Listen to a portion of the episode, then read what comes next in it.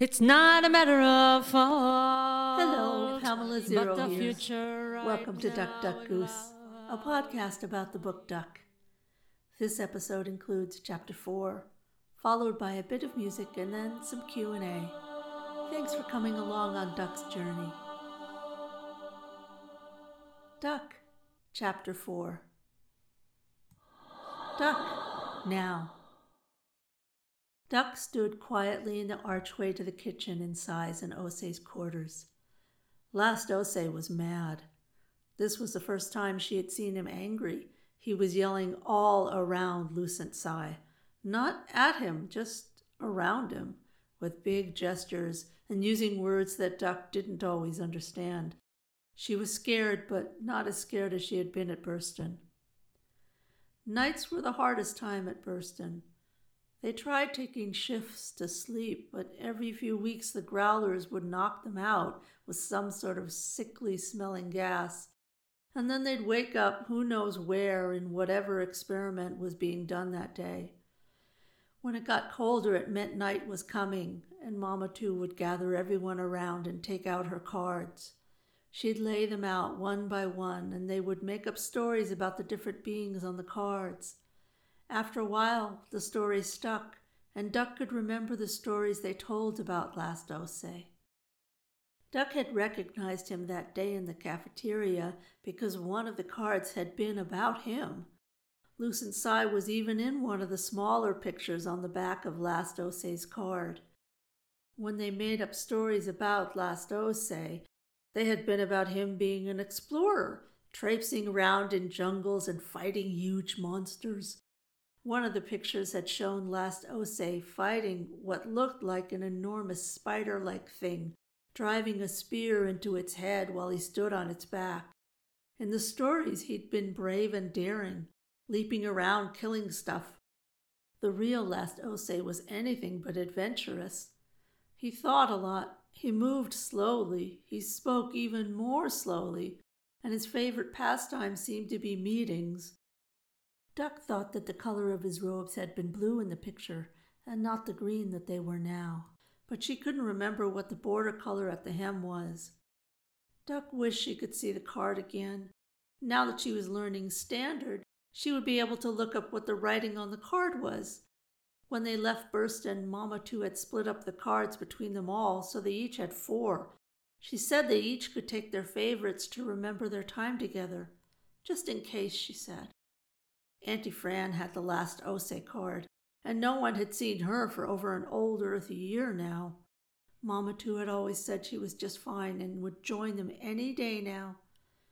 Duck wasn't certain that was true, but kept quiet. Duck always did her best not to spoil Mama Two's hopes. Duck felt her mind slip back to here and now. She knew they were speaking Punjel, but most of the conversation was flying by. Lucent Sai was speaking now and again, softly, calmly. Duck wondered if Last Osei was dangerous. He'd never seemed so before. She was grateful that she was small and in her robes, and that they seemed to have forgotten that she was even there. Right now, Last Osei was pacing around the area near the kitchen where the big dining table was. There was food on the table, but it had long gone cold. Lucent Sai was seated at the head of the table, toying with the congealed food on a plate in front of him. You could have been killed. Yes, I could have been killed. I was not, in fact, killed. He has gone too far this time. We need to file a complaint. I doubt that the complaint would be acted on, given that his brother is on the grievance committee. Then I need to challenge him.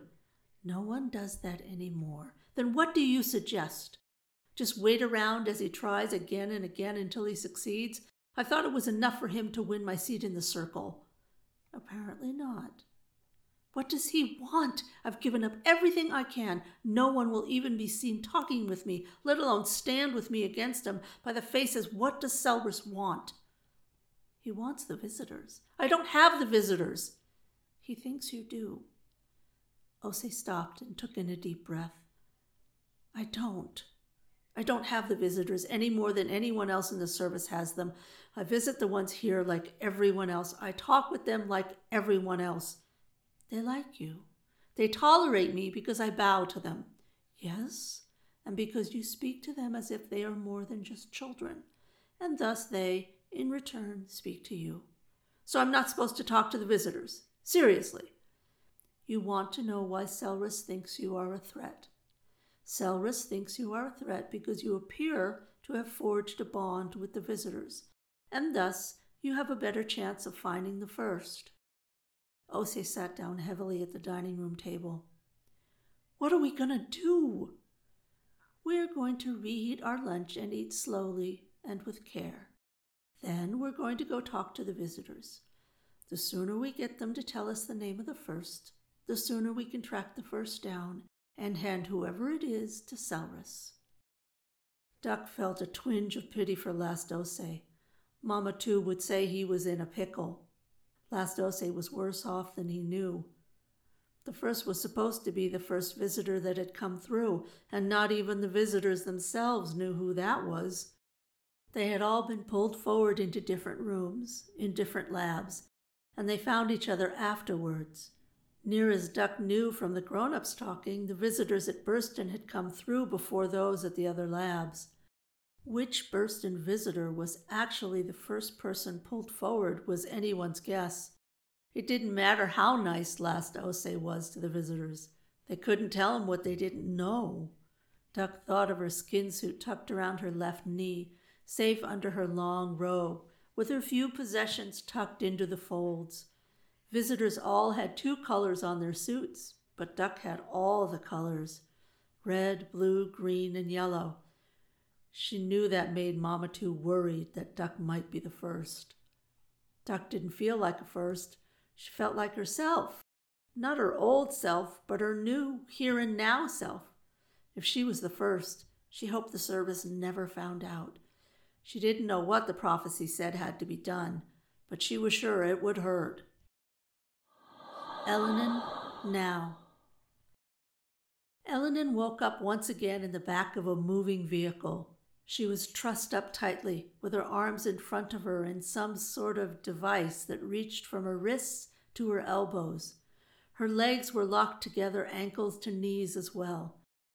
This vehicle was motorized as opposed to the wobbly cart pulled by a green furred quadruped that she had traveled in with Buck. She could hear the motor. Elenin was flat on her back, and the ceiling above her seemed to be shifting oddly. She blinked her eyes a few times and realized that the ceiling was much closer than she thought. She was in some sort of bunk bed style shelving.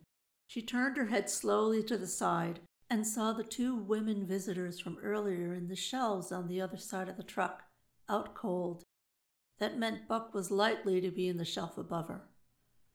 She's awake. Elenin looked where the voice was coming from and saw a guard sitting on the floor of the truck at the back.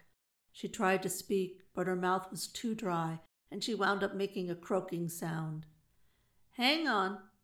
The guard got up and pulled a tube from the edge of her bed and held it to her lips. That stun shot dries you out pretty good. Elenin sucked on the end of the tube and gratefully swallowed the cool liquid that came out. Thank you. Yeah, no worries. Elenin felt her heart start to pound. She tried to move her arms and legs instinctively and felt herself start to panic at the restraints. She took a deep breath and closed her eyes, focusing on wiggling her toes and fingers and shifting her shoulders. Well, you're a bit more sane than those three are, aren't you? muttered the guard. They woke up and started hollering like they were being fried alive.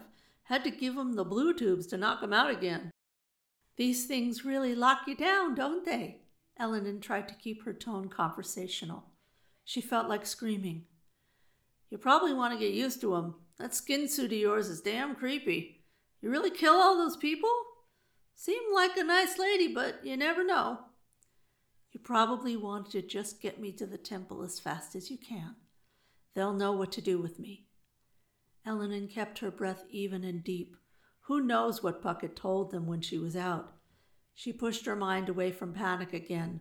This was difficult, yes, but this was getting her to the temple.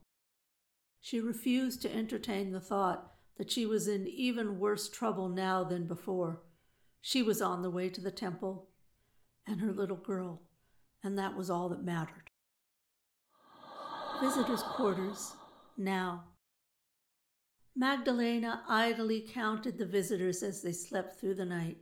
Twenty-eight. Well, thirty, actually. She needed to count Eleanor and her little girl. Magdalena wondered how they had gotten in and where Eleanor was. The child had told them so little, just that she was safe and warm, she had a cover, and that Eleanor had gone out. Magdalena knew that Eleanor would never have left her daughter alone unless she thought her safe. But something was amiss. She looked so thin, and it was all Magdalena could do to not scoop her up. She should have. One moment they were quietly talking about the color of the walls while signing their real conversation to each other, and the next moment last Ose had come running over and headed out of their prison room with the girl before they could stop him. Maggie stopped her mind from circling down the same spiral of thoughts again. The child was young, but she was smart. There was nothing that could be done right now in the middle of the night other than keep watch and wake up David when it was his turn to take over. The three of them still kept watch every night, even though Burston was long behind them. Once there had been five keeping watch. Then Fran had stayed behind when they left Burston. Then they'd been separated on that weird planet with the green sky, and it had just been her and David and Paolo. They'd barely made it off the green planet. The three of them smuggled out on a cold storage freighter after seeing Eleanor and the little one stow away on a cruise starship right under the nose of the service. Maggie smiled, remembering the girl sliding into an open cargo hold on her belly, just like an old Earth sea otter her skin suit the color of the floor, while Eleanor clung to the side of the baggage loader and dropped off out of sight once she cleared the hold door. Back then, there had been a sense of adventure and almost fun as they'd raced around from planet to planet together, always one step ahead of the service. They were supposed to meet on Colset in a week. They'd split up before when things had gotten dicey, but there was always a reunion plan in place, time and a place for all of them to meet up again. But this time, when they'd gotten to the right time and the right place on Colset, there was no one there to meet. They stayed on Colset for three months, waiting and hoping. Maggie got her usual job in a bar. David played his usual role as a tourist, and Paolo spent his time researching as much as he could about where they were, when they were, and how they could avoid the service. David spent most of his time being racked with guilt over getting separated from Eleanor and the little one. Usually they never let the two of them off on their own, since Eleanor could not phase, and while her daughter could phase, she quite often got lost once she was not in the here and now. David replayed their separation over and over in his head. He had walked away from them for just a second to check the departure schedule for their flight and the next moment, sirens split the air and red lights flashed in the terminal. The outgoing flight area suddenly filled with figures in service robes, most of which were gold, the color of their military. David managed to catch Eleanor's eye and saw her wink at him, then turned to scoop up the girl and slip behind a pillar. Wired partitions designed for crowd control slid up from the floor and cut David off from where he saw them hide. Maggie and Paolo made it to David's side, but there were too many service members around for them to move freely, and the partitions blocked their way. The three of them phased and then stood there, pressed against the wall out of the way, watching helplessly as the two other visitors snuck aboard the cargo ship. David felt the same familiar residual guilt wash over him. Had he walked away on purpose? Because some part of him knew what was coming? How could he have walked away from Eleanor and Duck? He was the only way they could phase and escape danger, and he just strolled away. At the time, he had been upset at them having to escape on their own, but he had no idea they'd be separated so long. He thought they'd meet up at the fallback spot, and he'd have more time to figure out the future with Eleanor. They could keep on talking about what lay ahead and about their feelings for each other, about what to do about the fact that he was married to and still greatly loved Aya, his wife on earth. Fran, then. Fran spent another month at the pit after she finished demolishing the lab. The first few weeks, she redid her search through phase levels a few times a day. Compulsive, her now long dead husband would have called her. Thorough was the word she'd used to answer him. At first, she'd slept at the bottom of the pit. After a few days, it got too muddy to sleep there, and she shifted to the lee side of a stone pile. The locals dropped off food in the open now. It turned out what she thought were rather large squirrels were actually the ones that had been leaving her the food. Their language was mostly made up of tail movements and chirps, so she was usually at a loss when trying to converse with them. She hoped they understood her gratitude for their care. Eventually, she figured out a few gestures using her hand rather than a tail that she thought meant thank you and hello and goodbye. It was clear to Fran quite quickly that, while the locals were small and cute, they were a sentient species with a fully developed culture. The trees around the pit were mostly hollowed out, with enough wood left to let the tree live while the locals made their homes inside. Branches intermingled between trees and formed walkways.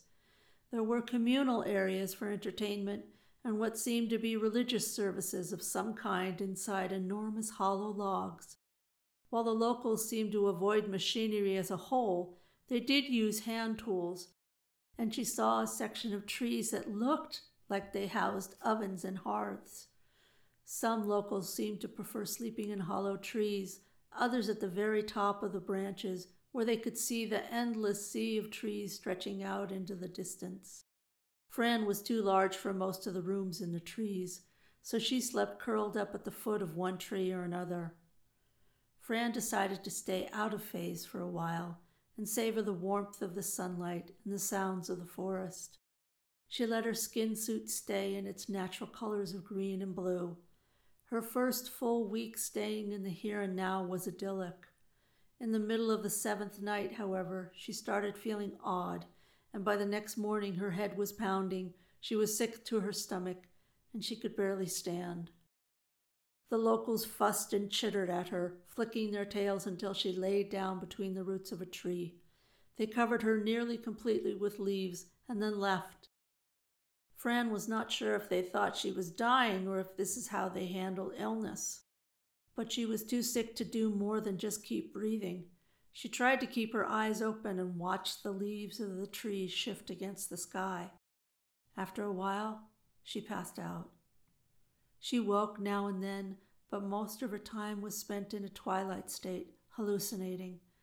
Fran could feel herself being turned this way and that sometimes, and water being dripped into her mouth now and then. She tried to speak, but gibberish came out, and her whole body felt swollen and distorted. She didn't know how much time actually passed, but after a few cycles of being conscious and unconscious, she seemed to feel a bit more herself.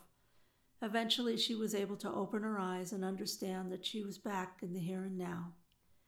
She was still under the tree, tucked between two roots, but turned on her side. She tried to make a sound, but nothing came out but air. There was a rustling in the leaves in front of her, and the fuzzy face of one of the locals came into view. Small clawed hands held a leaf above her, and water dripped slowly onto the side of her face and ran into her mouth. She tried to signal thank you with her hand, but couldn't manage more than a twitch of her fingers. Her eyes seemed to close of their own accord, and she fell into a deep sleep. Eventually, she woke up again. In a few days, she seemed to be over the worst of it and was able to sit, then stand, then walk. She was even thinner than before and focused on eating enough to get her strength back. Fran fell into a routine of meals, stretching, running, and sleeping. She considered making a shelter large enough to sleep in, but for now she spent each night tucked into a shallow cave scooped out of one of the rock piles. The base of the trees reminded her too much of being ill. Fran realized that she needed to get to civilization proper in case she got sick again. She wondered what her life would hold now that she was free of the prison lab, and had made sure her son was safe in the past.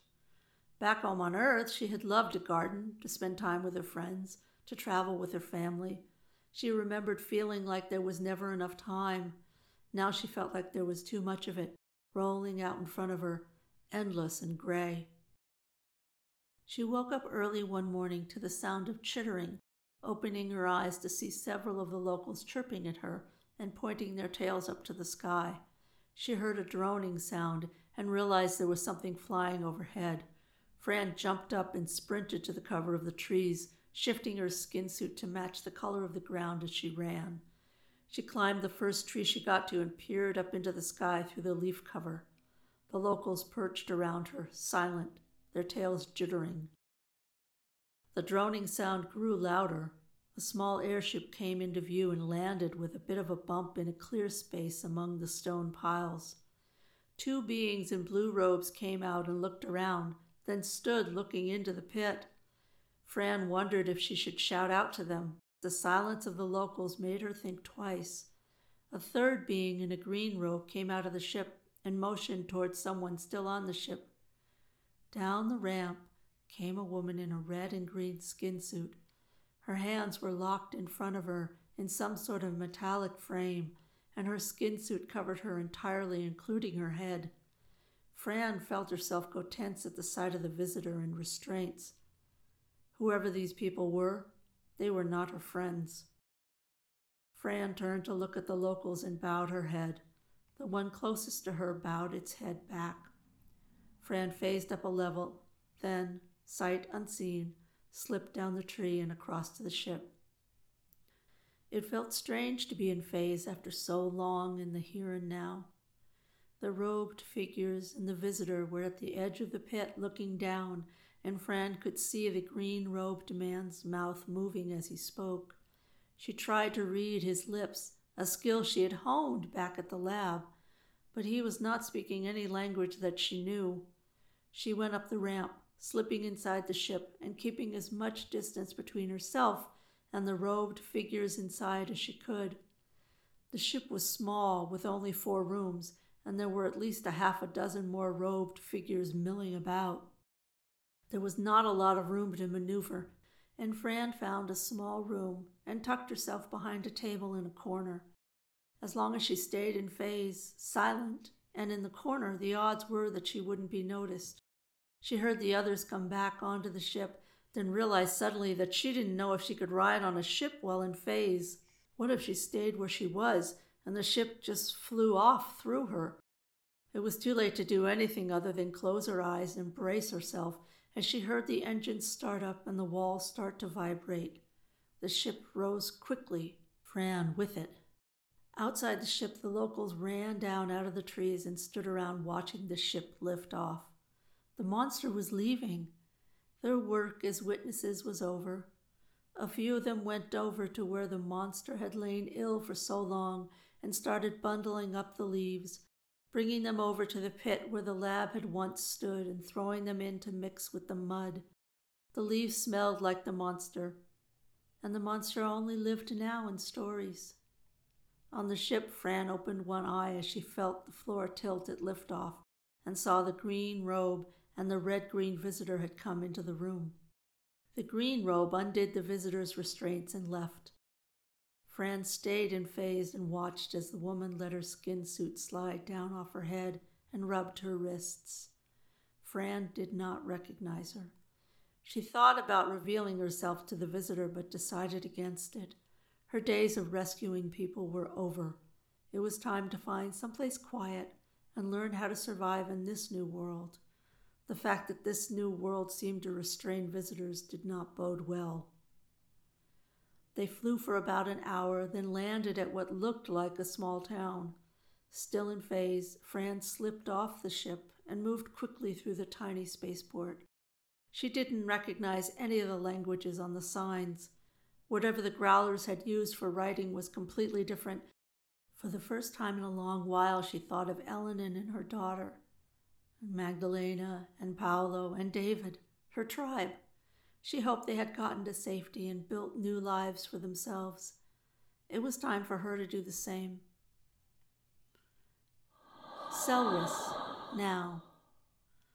Last Selrus stood on a raised dais in the tailor shop, his arms spread wide. Wildly colored fabric with a pattern loosely based on feathers was draped over his arms, and the tailor was busy pinning the cloth into huge sleeves. Selrus looked at himself in the full length mirror before him. Few members of his race had such dignified features or such impressively wide shoulders. Selrus understood the advantages of his good looks, though they mattered little in the endless mix of races and cultures that made up the service. Make sure that they're long enough to sweep the floor this time, muttered Selrus as he shifted his weight a bit and raised his chin. Yes, my lord, replied the tailor. He shifted a few pins to allow for more fabric length to the sleeves. Odds were that they'd be brought back in a week to be shortened, but this customer paid well. Selrus liked being called milord. It was much better than being called Last Selrus. Last was a title so common he might as well not have one at all. He was here getting his festival coat made for the new year much earlier than usual, in the hopes that his newest plan would bear fruit. It was time he had a new title more suited to his skills and talents. Consort to the first, for example. Now that sounded perfect and would fit well with his new robes when he was introduced at the New Year parties. Last was part of a group in the service that took the prophecy of the first visitor down a unique interpretive road. The prophecy itself was remarkably simple five short phrases that were carved high into one of the arches inside the dome that loomed over the temple's main entry hall. When power fades, the first will show. The consort the bridge, then into now, and power will renew. The service had been embedded into the overarching political and social structure of the galaxy for millennia most of their power came from tradition and the ease that they brought to day to day logistics on just about every planet. Originally a mercenary organization, they had grown and prospered because of a set of rules they adhered to stringently. They never interfered with politics outside the service. They only took unwanted children, orphans, or volunteers to fill their ranks, and they offered the use of their technology at very reasonable prices. Most of their tech was powered by a seemingly endless supply of white, glowing orbs that expanded and contracted depending upon the space made available for them. Each orb lasted for hundreds of years, allowing machinery to last for generations. Once an orb finally ran out of power, it could be returned to the service and get recharged for a nominal fee. How the orbs were recharged was a mystery to most of the galaxy. Once recharged, the orbs lasted for hundreds more years. The prophecy was directly related to the power of the orbs. There was an enormous reservoir of power beneath the temple itself that was used to recharge the orbs, known as the source. Every 50,000 years or so, the power within the source itself would start to run low. The service had been in existence for over 200,000 years. In that time, the service's records showed that the temple source had been recharged three times. The problem the service now had was while there were endless writings and holos about the source being recharged, no one alive knew exactly how that was done. The reams of text assumed some basic knowledge that no one alive in the service seemed to have. Twenty cycles ago, the service had despaired. Some of the prophecy was a mystery and they were running out of time to solve it. When power fades was clear. The source was definitely fading. The first will show baffled everyone. The first what? Person? How could they find a first person out of all the people in the galaxy? What made someone first? The consort the bridge was generally interpreted as the consort of the first would be shown the way to repower the source though how that would be done was a bit fuzzy. Then into now was a complete mystery, and power will renew was obvious. When power fades, the first will show, the consort the bridge, then into now, and power will renew. Once the time travelers showed up, however, the service took heart. The visitor's role became clear. Then into now was clearly in the prophecy, and the visitors had come from the past into the present, then into now. That left the second line of the prophecy. The first will show, as the only real part of the mystery left. Debate started. The service now knew that the visitors were a part of the prophecy, but who knew what defined a first? It was eventually decided via a service wide vote that the term first could be taken literally. The first was simply the first visitor that had been brought from the past to the present. That settled that. The service was filled with theories of what or who the consort was, but it was generally agreed that it was a member of the service, based on a drawing of the consort in the records that showed a quadruped wearing service robes. Selrus knew deep in his bones that he was destined to be the consort, and he believed, along with a select group of other lasts, that the role of the consort was physical rather than symbolic. As he told his friends back when they first studied the issue of renewing the source, they screw. The first and the consort, they have sex, and that recharges the source. Since then, he had studied everything he could find about the actual recharging process.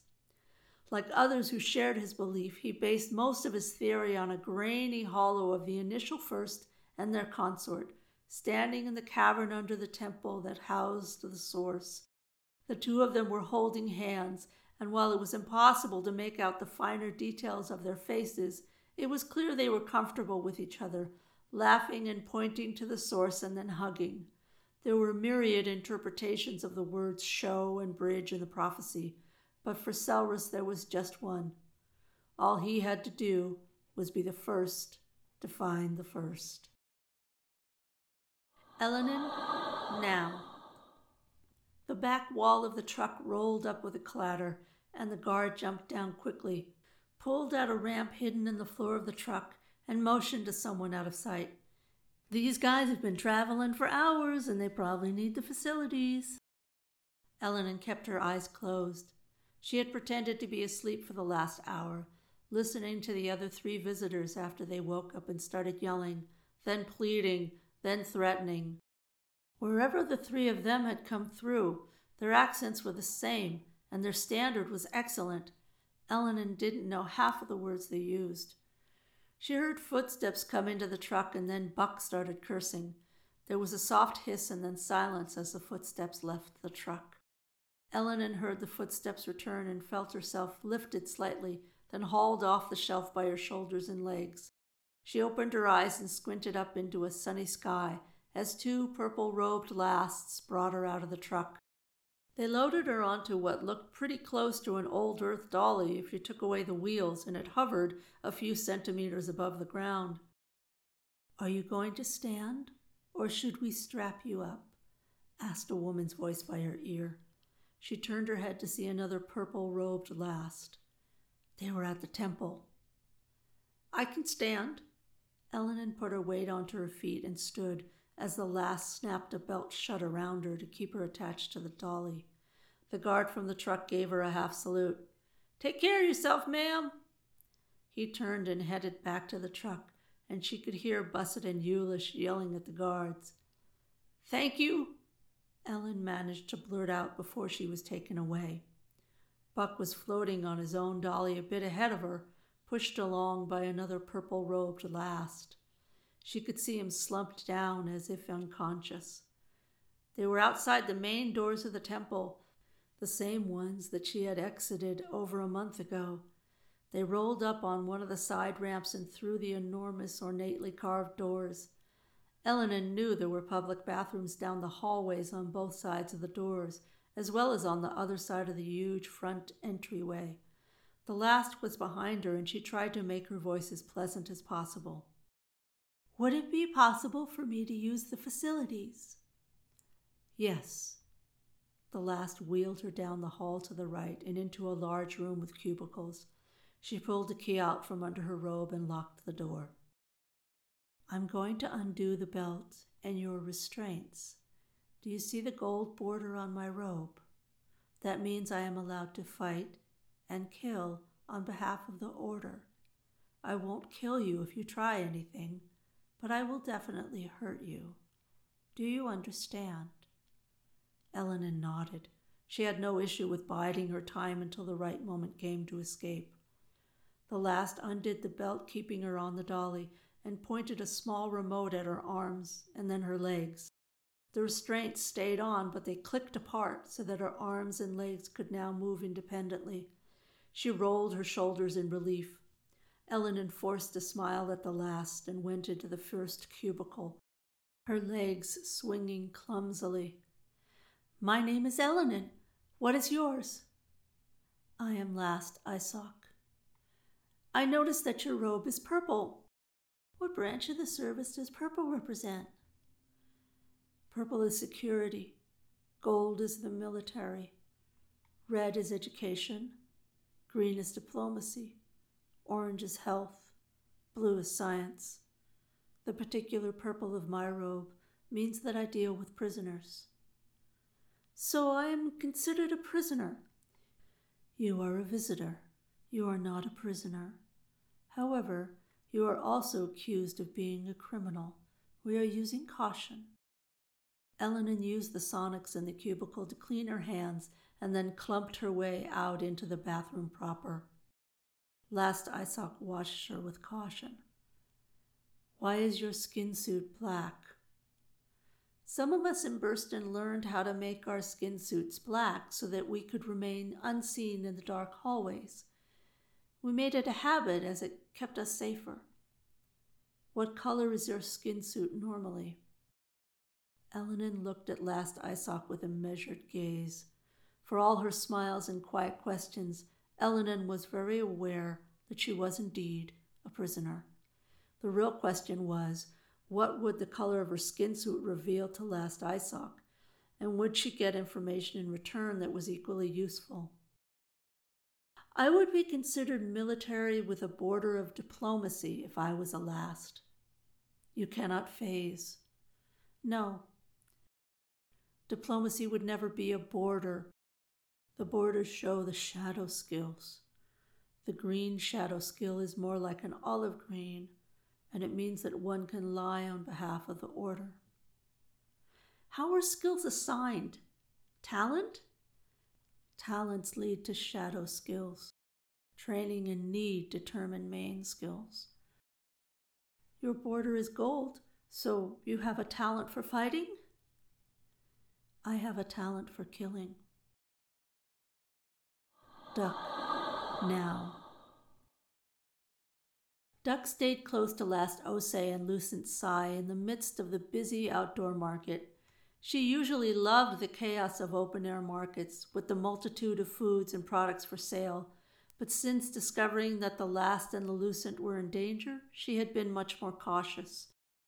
The three of them had left the temple early that morning in search of more supplies for their emergency kits. Duck thought of them as escape kits, like she had made in Burston with her family. Everything needed to live for as long as possible that took up as little room as possible. She noticed that there were supplies for three kits being gathered, and one of the kits had smaller items in it a smaller blanket, smaller boots dangling from laces threaded through the pack's loop. Whatever the danger they were in, they were taking someone else with them when they went. She hoped it was her small self. Ose kept a close eye on Duck. He was sure that the visitor David had recognized her the other day. The last mulled over where the two of them may have met. David, as well as two of the other visitors, had spent almost a year out in the world after they left Burston. Perhaps they had met Duck briefly on their travels. A part of Ose could accept that as an explanation, but most of him did not. The joy, though only shown for a moment, had been intense and quite real. The Punj in him knew that the relationship between the two of them was deep and based in love. Last Osei turned over the thought in his mind that perhaps Duck had traveled with David and the other visitors during their year free. Perhaps they met her and adopted her into their circle, keeping a small child safe in a large galaxy. It was quite possible. It still did not fit, though. Sai caught Osei's eye, noticing his distraction, and raised an eyebrow. Osei glanced back at Duck, and Sai gave a slow nod. He agreed that there was more to Duck than met the eye. Sai went even further with his ideas of Duck's origins. Sai suspected that Duck had been in Burston, a prisoner along with the visitors. She knew several sayings that were distinctly visitor phrases, ways of ordering words and standard that showed a familiarity with the visitor's thought processes. Sai had heard her mutter safe and warm to herself several times when she thought she was not being noticed or heard. That was a Burston visitor phrase if ever there was one. They walked past a noodle shop, the smell of food wafting out of the door. Duck took a deep breath in and Sai asked her, Are you hungry? Would you like some noodles? Duck stopped and looked at the bright pictures of the different offerings on the window. I don't know. I've never had noodles. Osei went into the shop with Sai propelling Duck in front of him. She looked around at all the tables, full of patrons noisily slurping huge bowls of noodles and broth. They're slurping, whispered Duck to Sai, giggling. Yes, Sai nodded. It's only proper to slurp your noodles loudly. Duck looked delighted as Osei pointed them to an empty table near the back. You two grab a table and I'll get us some dinner. Duck quickly went to the table, darting between the seated diners. Sai saw her pause before she sat down and wondered again what her origins were. You okay there, Duck? he asked when he caught up and sat across from her at the table. Yes, she said, her face pensive. I think my auntie would really like this place. Sai spoke quietly, doing his best not to jar the mood. Does she like noodles? I don't think she ever had them. Maybe we can bring her some. Duck looked up at Sai. Her face was calm and her voice grew soft. We can't bring her anything. She's the one who. Her voice broke and she swallowed hard. The one who what? The one who stayed behind. Osei came up with a tray filled with bowls nearly overflowing. Here we go. We have all sorts since I don't know what you like, Duck. Osei started unloading bowls onto the table, and after a moment, Duck started helping him. Sai started explaining the finer points of slurping, and in a few minutes they were all eating and laughing. After they finished most of the noodles, they headed back out into the market. Sai stopped by a stand selling brightly colored blocks of jiggling gel do you think the visitors would enjoy some blars? I have no idea, replied Osei. Let's bring them some and see. Sai pointed at a few different colors and handed some coins to the merchant, who bagged up the blocks in a clear square container with a handle. Duck thought that the blocks looked pretty all stacked together, like an old earth stained glass window.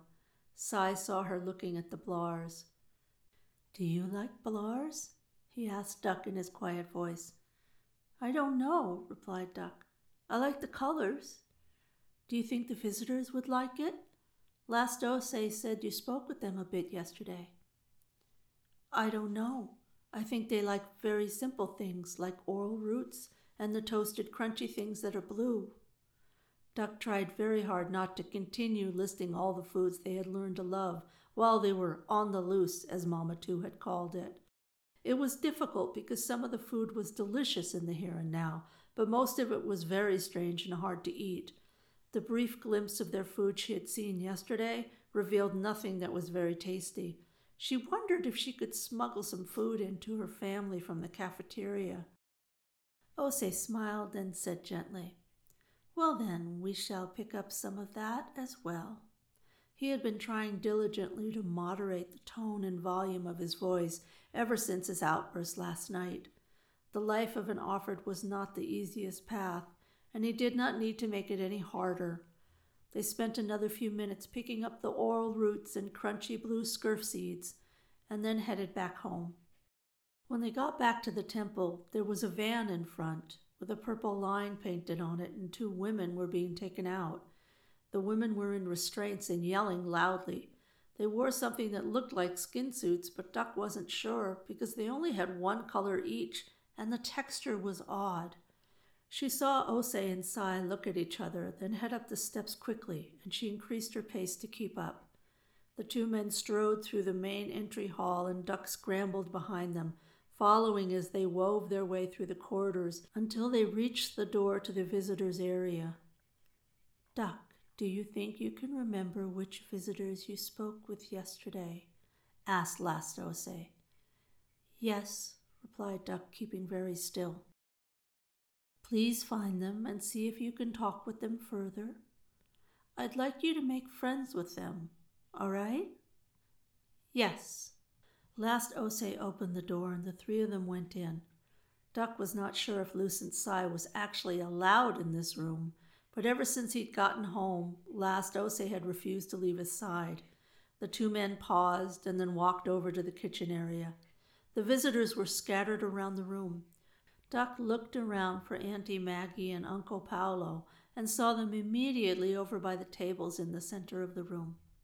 She walked over to them quickly and saw with delight that Uncle David was standing there with them.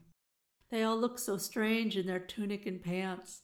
She put her hood down and beamed at them, and Auntie Maggie made a muffled sound and kneeled in front of her. I'm an idiot. I'm an idiot. Are you all right? Are you all right? Auntie Maggie, no, no, no, you blow my cover. Honey, it's okay. Magdalena looked like she was going to cry. It's okay if we blow your cover. You're a big girl, but without your mamma to watch over you, it's very dangerous out there in the temple. Maybe it's better if you stay in here with us. Duck looked at Maggie and felt herself start to tear up. Mamma, too, has been gone a long time. Yes, she has, and you need to be here with us, safe and warm. Maggie glanced up at the sound of the large room's only door opening again. Three people were being brought in wearing single colored skin suits, something that Maggie had never seen before. The visitors were unconscious and strapped to gliding dollies steered by purple robed lasts. Maggie looked at the visitors carefully. Their skin suits were only one color and seemed somehow wrong. Duck looked at the unconscious visitors and said to Maggie, Oh, I saw them outside too. Their skin suits are wrong don't think those are skin suits, Auntie Maggie. Maggie took her hand and moved her towards the side of the room, out of the path of the lasts and their charges. What do you mean, honey? I can see that their suits are just one color. They are baggy, the skin suits are really baggy, and they're not the right colors. That's not the right green on that man. I see. Do you think that they're maybe from a different lab that made different skin suits, ones that we don't know? Maggie was aware that the child might be feeling uneasy around so many strangers, even if they were visitors. Seeing these ones with just one color on their suits being wheeled by unconscious had to be shaking her up a bit. Duck looked uncertain. That might be for sure. I don't know, but I don't like them. Maggie knelt down and folded her into a hug. It's okay, little bug. We'll stay over here and they can go over there and we'll take it slow and steady. Duck nodded. Slow and steady. When the new visitors came in, Sai turned from where he was standing in the kitchen with Osei and went behind a partition. It was best to err on the side of discretion until all the tension with Selrus blew over. Ose walked over to talk quietly with the lasts.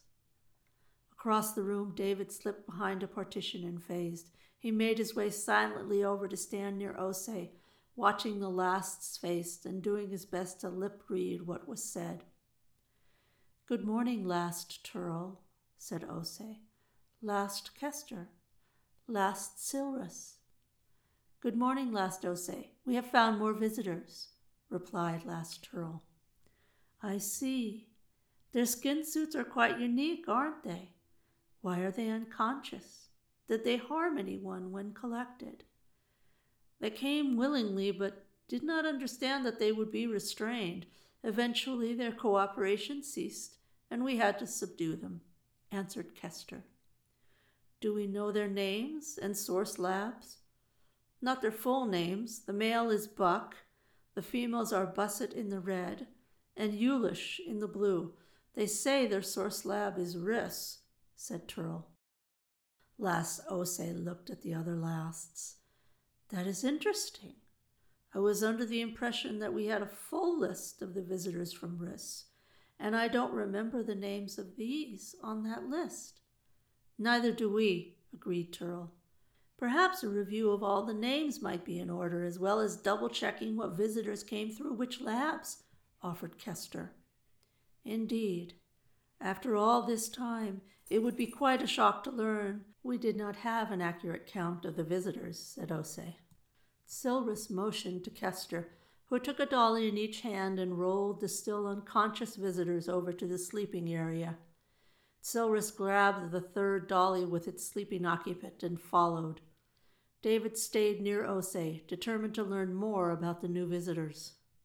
Turl leaned in towards Ose and said quietly, There is another one, a female. She has a very odd skin suit. It's completely black, the unconscious ones say that she murdered a dozen visitors at Riss before she was taken down. I've not heard anything even remotely like that from our sources, replied Ose. I think it may be a personal grudge. Perhaps these three made it up. The woman does have a bomb bracelet on, so if it's just a grudge, it's a deep one. Do we have a name for the woman? No, not yet. Where is she? Last I has her. Do you think we can convince Last Isoc to bring her here rather than the cells? Do you think it's safe? I think here is safer than anywhere else. Last Turl nodded his head and turned towards the exit. David had only understood some of what was said between the two of them, but he did catch that there was another visitor with a black skin suit. That meant someone from Burston, only a dozen Burston women could go black, and even fewer could hold black for any length of time.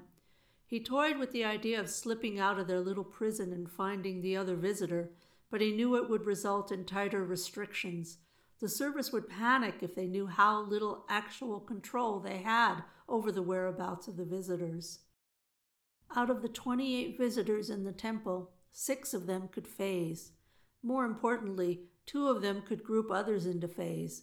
Magdalena, all by herself, could easily group with all 28 people and go into phase, bringing the whole group with her. The entire room full of visitors could disappear in less than a second. She could also go into phase, group with one visitor, and then that visitor would be able to pull others into the group as long as Magdalena stayed a part of it. The service had absolutely no control over the visitors. They could phase in an instant and easily slip out of the door while it was open. The visitors knew, however, that as soon as they did that, they would need to stay hidden forever. It was not a reusable tactic, and odds were that anyone left behind would be kept unconscious and unable to phase until the service had found their first.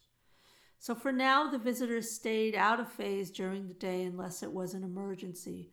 David knew that curiosity was not an emergency, and while their team of 28 visitors was getting more skilled, they still had a long way to go before they'd be able to escape the service and stay free. Ever since they had been caught, David had been running drills at night once the overhead lights went out. He taught those who came through in labs other than Burston how to shift their skin suits to black and tested everyone to see either how high they could phase on their own or how high they could be pulled into phase by someone else. David himself was not able to group others into phase, but he could pull one other person into phase as long as he kept physical, skin to skin contact with them. Most people that could phase but not group could do this simple linking, and in the dark, echoing room every night, they practiced phasing, linking, and grouping. Magdalena taught everyone the hand signs from Burston, and they expanded the language even more. Paolo called their little group the defense team.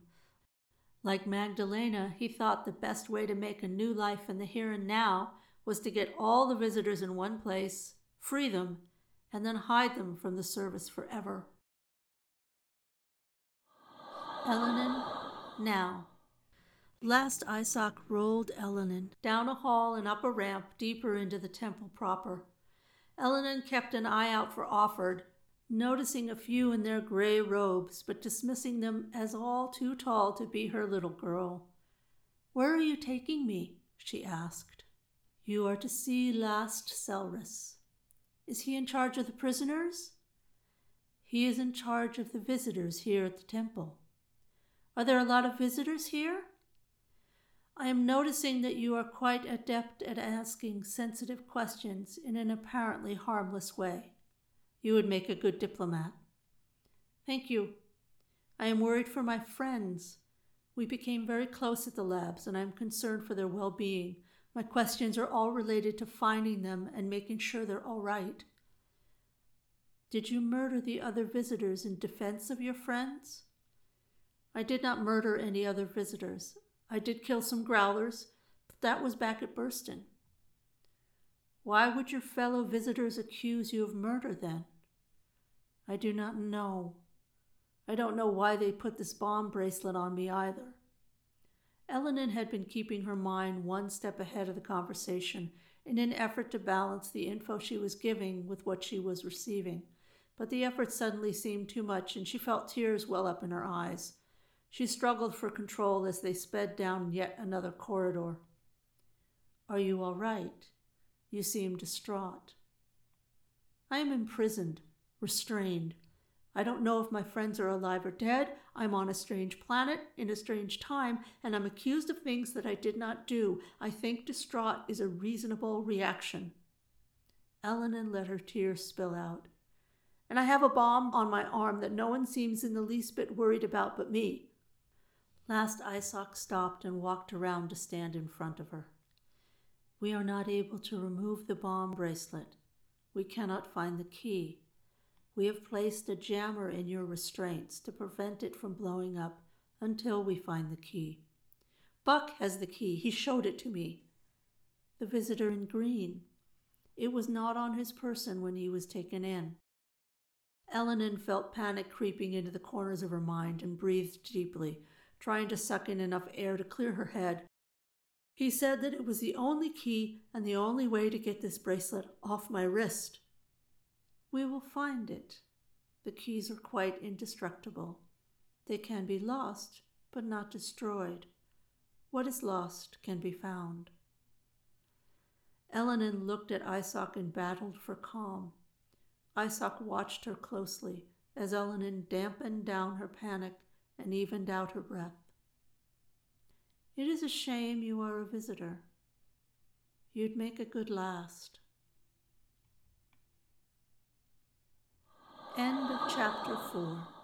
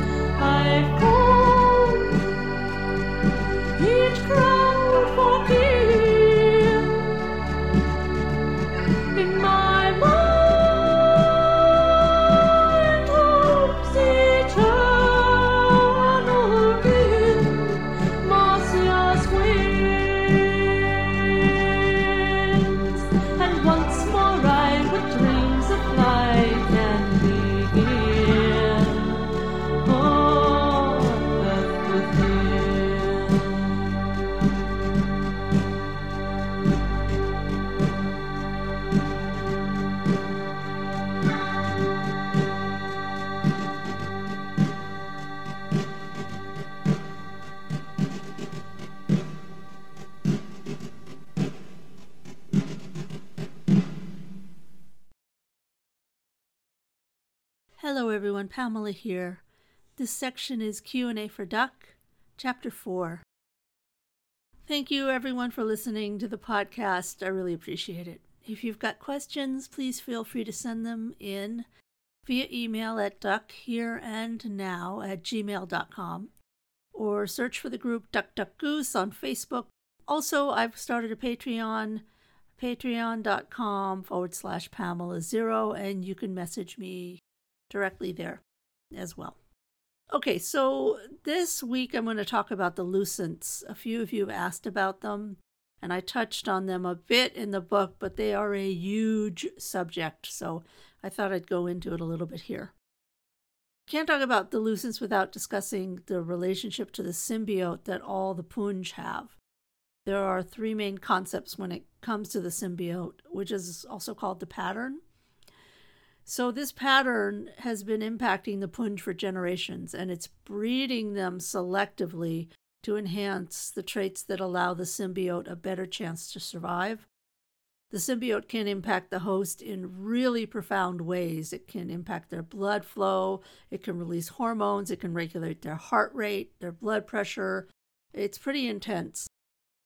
The symbiote creates these threads from the host's own body that weave through the host. The threads uh, coat the underside of their skin. Uh, it's in their organs, it lives in their muscles, runs through their blood vessels. The symbiote is in their host's brain. The most heavily used pathway, however, is the nervous system. And the physical representation of the symbiote is a pattern that sometimes shows on the host's skin, like glowing lines. The host can bring the pattern glow up, and the pattern itself can glow in response to an external stimulus. So, Punj are born with a pattern already set, and it slowly spreads through their bodies as they mature. And the pattern they're born with is a combination of their parents' patterns, and each pattern is unique. The pattern isn't combined through actual physical sexual intercourse of the parents, it's combined by threading. The parents put a bit of their symbiote into each other, and that's what creates the combination in the child before it's born, and then it's born with the pattern that's unique. So when two hosts partner up, their patterns adopt a bit of their partner's pattern and that makes the patterns themselves shift and change even in the adults. The patterns are usually just one color, and while the shape of a host pattern might change, the color never does. So, the symbiote. It's one large being split up between all the hosts uh, it has a hive mind. It can communicate with itself in different hosts, and it does have an overall plan that spans thousands of years. It's not evil or mean or malignant. It doesn't seek domination of races. I mean, other than the Punj, though it's able to live in a wide variety of life forms, it only has adopted the Punj as its host, mostly. Though it, it could go into other beings, it just doesn't. Basically, it wants to live in its host and move steadily towards its end goal. So, the Lucents. I'm in the middle of the second book, and there's a lot more of the Lucents in that one, but for now, let me tell you a little bit about the Lucent organization. Lucents are dedicated to the study and care of the pattern and how it relates to its host. Being a Lucent isn't a career choice. If you want to become a Lucent, you have to be born with a certain sensitivity to your own pattern. And that's usually demonstrated by a huge amount of fussiness when an infant and a really sharp sense of intuition. Children that show the lucent gift, for lack of a better term, are left with their parents to grow up, but they go through the lucent educational system rather than normal schools. And after their pattern fully matures, they move into one of many lucent sanctuaries that are scattered around Punjar. They start their studies by covering three main areas the physiology of the symbiote, the history of the genetic changes to the Punj, and the impact the symbiote has on its host. And then, after a three or four years studying, lucents are encouraged to pick an area to specialize in. And there are hundreds of specific paths of study. Lucents can research the communication methods of the symbiote. They can go into the hive mind. They can learn about the physical or emotional impact the symbiote has on its host. They can figure out how patterns blend. The list is, is almost endless. But once their path of study is set, Lucents can spend decades meandering through information and doing experiments. And there's no rule that says a Lucent has to stay in one area of study. Some Lucents shift what they're studying regularly. So, on top of their studies, Lucents are also part of a network of healers and ambassadors and cultural coaches. And they provide care and compassion to the Punj populace. A Lucent is as close to a priest as the Punj culture comes. Religious beliefs on Punjar are vestigial. There's leftover religious sayings and curses, but the symbiote steered the populace away from the fervor required for true faith and at this point in Punj culture, religion is pretty much non existent. Apparently, the long term goals of the symbiote require science based logic and choices rather than faith based.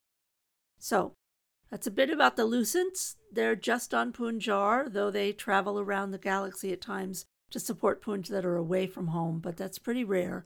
Sai is one of the few Lucents that does not live at a sanctuary and we'll learn a little bit more about him as the book goes on. I hope that clarifies a bit about the Lucents. Please send me more questions about them if that wasn't enough to satisfy, but not give everything, because I want you to listen to the rest of the book. It's got some stuff in it that I want you to hear. Thank you, everyone, for listening to this podcast. If you have questions, please feel free to send them in via email at duckhereandnow at gmail.com or search for the group Duck Duck Goose on Facebook I've also started a Patreon at patreon.com forward slash Pamela Zero, and you can message me there directly as well. I'll talk to you next week. Stay well, everyone.